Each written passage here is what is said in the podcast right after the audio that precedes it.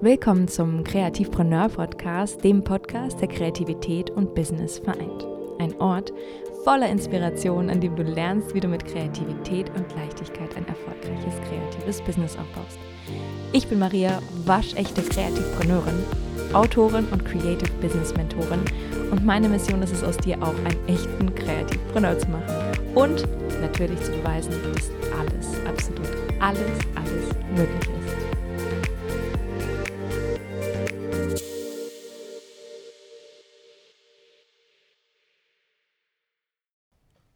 Hallo, hallo, ihr lieben Kreativpreneure, mein Lieber, meine Liebe, es ist unfassbar schön, dass du wieder dabei bist. Ich freue mich unendlich doll, wie du siehst, wieder mit einer Special-Episode.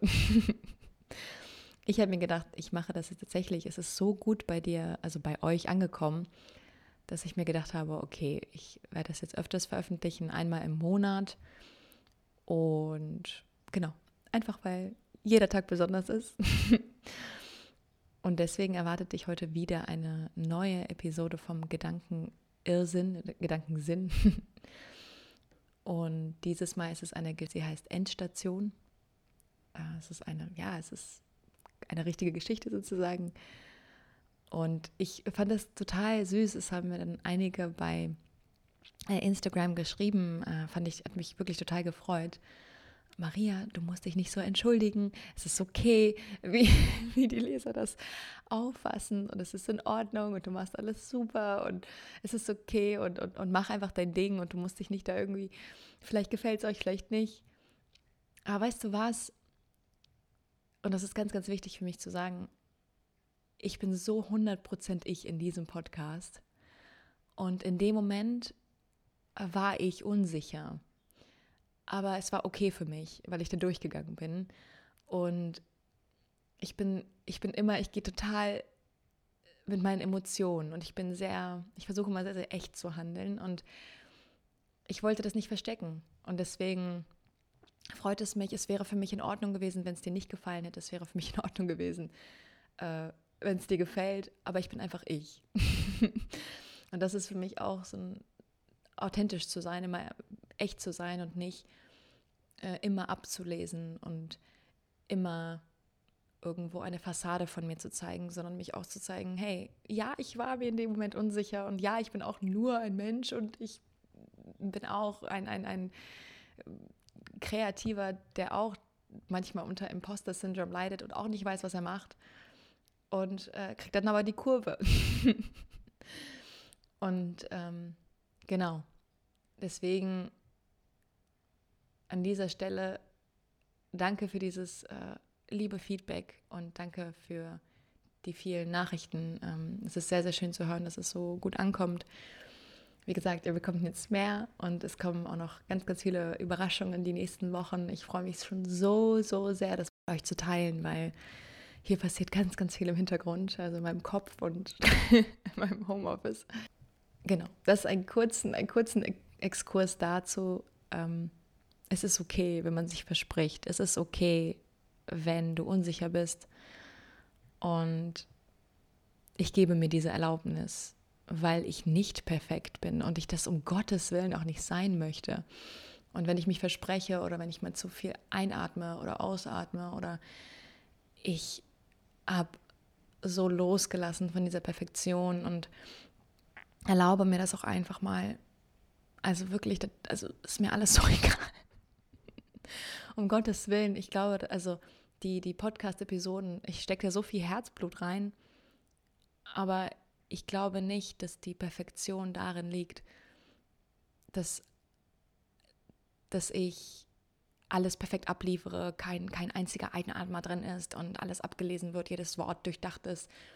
Ich glaube, was rüberkommen soll, und das ist mein Endziel, ähm, meine Leidenschaft dafür und dass ihr einen Mehrwert bekommt, dass ihr was daraus ziehen könnt und ihr inspiriert seid und meine Priorität seid ihr und nicht, dass ich mich hier irgendwie perfekt darstellen möchte. Und ich glaube, alles andere, ob ich mich verspreche, ob ich manchmal unsicher rüberkomme oder nicht, das ist zweitrangig.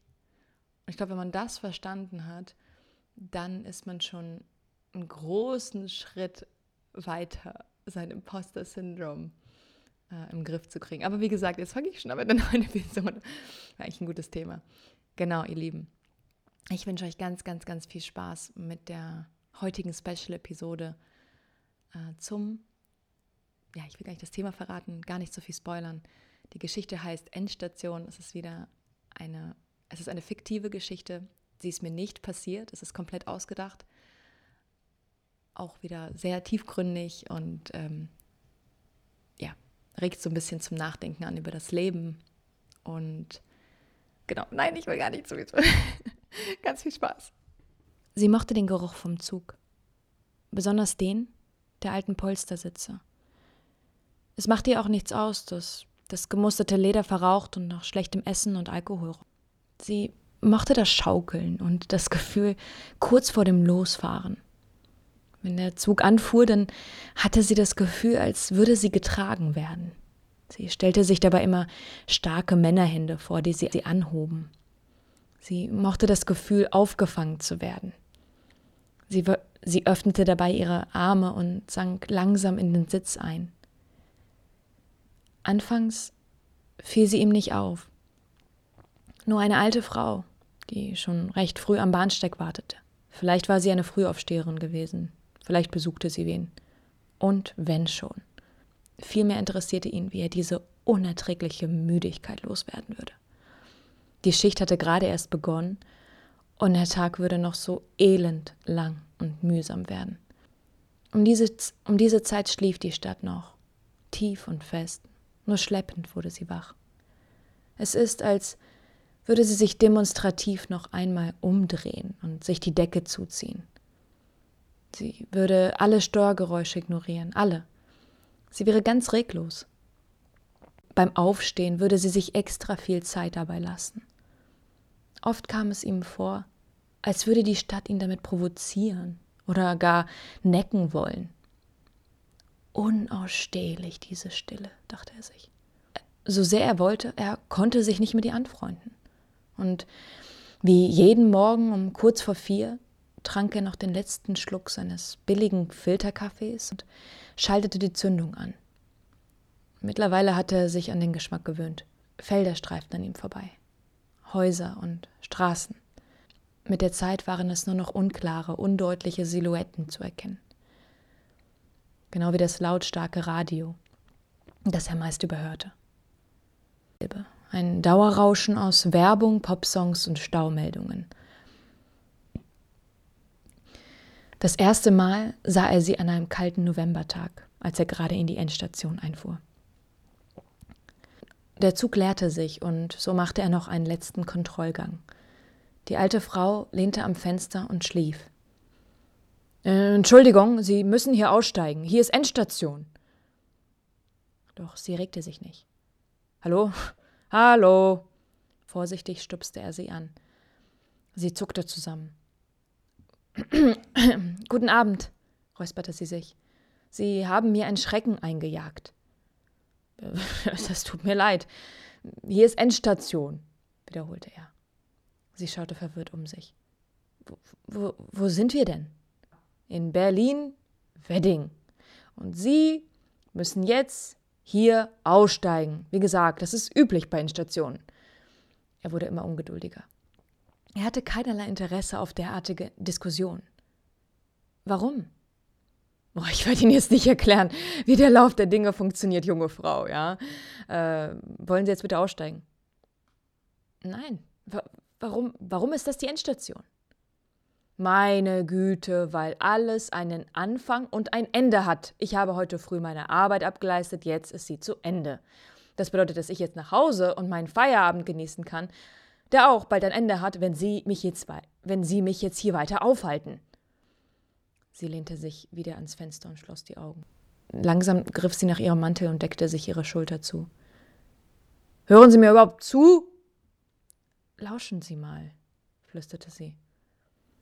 Ich werde, ich, ich werde jetzt die Wachen oder die Polizei rufen müssen, die Sie jetzt gewaltsam hier rausbringen werden. Nervös lief er hin und her. Wollen Sie das etwa? Hören Sie das? Ich, okay. Also, also, jetzt meine ich es ernst, ich werde die Wachen anrufen. Fest entschlossen ging er zurück in die Kabine. Können Sie es nicht hören? fragte sie seelenruhig. Wissen Sie, was Sie jetzt gleich hören werden? Das Geschrei der Wachen, ja, wenn Sie den Zug nicht verlassen. Haben Sie es jemals? fuhr sie fort. Ihre Stimme klang ruhig und kontrolliert. Währenddessen kramte der Fahrer eilig in seiner Jackentasche herum, um, um nach einem Handy zu suchen. Gleich, gleich hab ich die Nummer. Sie können so viel anrufen, wie Sie wollen. Ich werde mir hier nicht vorschreiben lassen, wo die Endstation ist. Erst recht nicht von Ihnen. Was heißt denn bitte von Ihnen? lachte er ironisch. Kann ich, kann ich, kann ich nicht hier bleiben? Das, das, nein, das geht nicht. Nein, nein. Also, die nächste Schicht fängt erst um fünf Stunden an. Ich, ich warte. Aber nicht hier drin, verdammt. Er musste sich wirklich Mühe geben, um die Beherrschung nicht zu verlieren. Diese Frau war das Letzte, was er jetzt noch gerade gebrauchen konnte, um nach einem harten Arbeitstag. Sie kostete ihm wertvolle Zeit seines Feierabends, auf den er sich schon den ganzen Tag freute. Sie ließ sich nicht irritieren. Fährt der nächste Zug wieder von hier ab? Ja, aber erst in fünf Stunden. Sie richtete sich auf, zog ihren Mantel über sich und schloss nach und nach die Knöpfe. Sie machte das mit solch einer Ruhe, dass der Fahrer für einen kurzen Moment erstarrte und ihr dabei zusah. Für Anfang 70 war sie noch eine recht schöne Frau gewesen. Sie hatte grelle blaue Augen und schulterlange graue Haare, die ihr faltiges Gesicht zierten. Brauner Mantel war elegant, nur die Farbe war schon leicht verwaschen. Vermutlich war es das Einzige, was sie noch an eleganter Kleidung besaß. Dann haben Sie noch einen schönen Abend. Sie stand auf und ging langsam zur Tür raus. Wie jetzt doch, oder was? Die nächsten Tage sah er sie regelmäßig am Bahnsteig warten. Sie war die erste, die einstieg, die erste, die ihn, die ihn am Morgen begrüßte. Sie stieg ein, ging ins hintere Abteil und lehnte sich dann ans Fenster. Und obwohl der Zug immer voller und hektischer wurde, schien ihr das nichts auszumachen. Der Pfarrer belächelte sie. Meist grüßte er nicht zurück und, und schüttelte nur ungläubig. Meist grüßte er nicht zurück und schüttelte nur ungläubig den Kopf. Er war sich sicher, sie gehörte zu diesen verwirrten Großstadtgestalten an. Wochen vergingen. Kurz vor seinem Schichtwechsel klopfte, klopfte es noch einmal an die Scheibe. Er erkannte die blauen Augen, die zaghaft in die Kabine guckten. Sie schon wieder. Verfolgen Sie mich? Durch die matte Scheibe war sie nur undeutlich zu hören. Als er die Tür öffnete, erschrak er. Sie war kaum wiederzuerkennen. Sie ist deutlich gealtert und dünner geworden. Ihre Haut war gelblich, ihre Haare zerzaust. Sie zitterte am ganzen Körper, versuchte sich mit ihrem Mantel zu wärmen. Sie trug blaue Gummistiefel und eine viel zu große Trainingshose, in der sie versank. Sie lächelte. Haben Sie haben Sie es schon gehört? Ist Ihnen nicht kalt? fragte er verwundert. Wissen Sie, ich, ich wollte auch immer Lokführerin werden. Muss ein tolles Gefühl sein, als Erste auf Berlin zuzufahren, oder? Ja, also, wenn es nicht so früh wäre. Aber, aber was ist denn, was ist mit dem Sonnenaufgang auf dem Tempelhofer Feld? Also, wenn ich dauernd nach rechts und links blicken würde, ja, dann würde ich vermutlich nicht alle heil nach Hause bringen, platzte es aus ihm heraus. Sie verweilten eine Zeit lang in der Stille. Ich würde auch gern einen Tag mal Ihren Zug fahren. Hm, besser nicht. Besser, Sie fahren jetzt nach Hause und lassen es mit dem Zug fahren. Sagen Sie, wohin fahren Sie eigentlich den ganzen Tag? Verdutzt sah sie ihn an. Und dann brüllte sie los. Sie haben damals behauptet, es sei die Endstation, aber ist es doch nicht, wenn es wieder der Anfang ist. Ich konnte wegfahren, genauso wie vorher. Sie sind, Sie sind ein Lügner und Sie sind ein Heuchler. Es wurde still im Zug. Blicke kreuzten sich. Sagen Sie, sagen Sie, sind Sie von allen guten Geistern verlassen? brach es aus ihm heraus. Mit voller Überzeugung zeigte sie auf den Fahrer und rief: dieser Mann, dieser Mann behauptet, dies sei die Endstation. Sie stürmte aus der Tür. Am nächsten Tag konnte, konnte er kaum abwarten, sie zu sehen. Sie. Was dachte sie sich eigentlich, ihn so bloßzustellen vor allen? Er. Er, er würde aus der Kabine aussteigen und sie als altes Klappergestell beschimpfen. Der ganze Zug würde jubeln und brüllen vor Gelächter. Aber sie stand da nicht. Auch Wochen später nicht. Warum, warum beschäftigt ihn das so sehr? Nach einiger Zeit wurde ihm bewusst, dass er sie wahrscheinlich nie wiedersehen würde. So gerne hätte er es gewollt. An jedem Tag machte er den Kontrollgang durch den Zug. Er setzte sich auf ihren Platz am Ende des Ganges, legte den Kopf an die Fensterscheibe. Er schloss die Augen und nahm das erste Mal die Ruhe des leeren Zuges wahr. Spürte die leichte Kälte der Scheibe spürte den weichen Sitz, an dem er anlehnte. Und dann lauschte er und hörte endlich.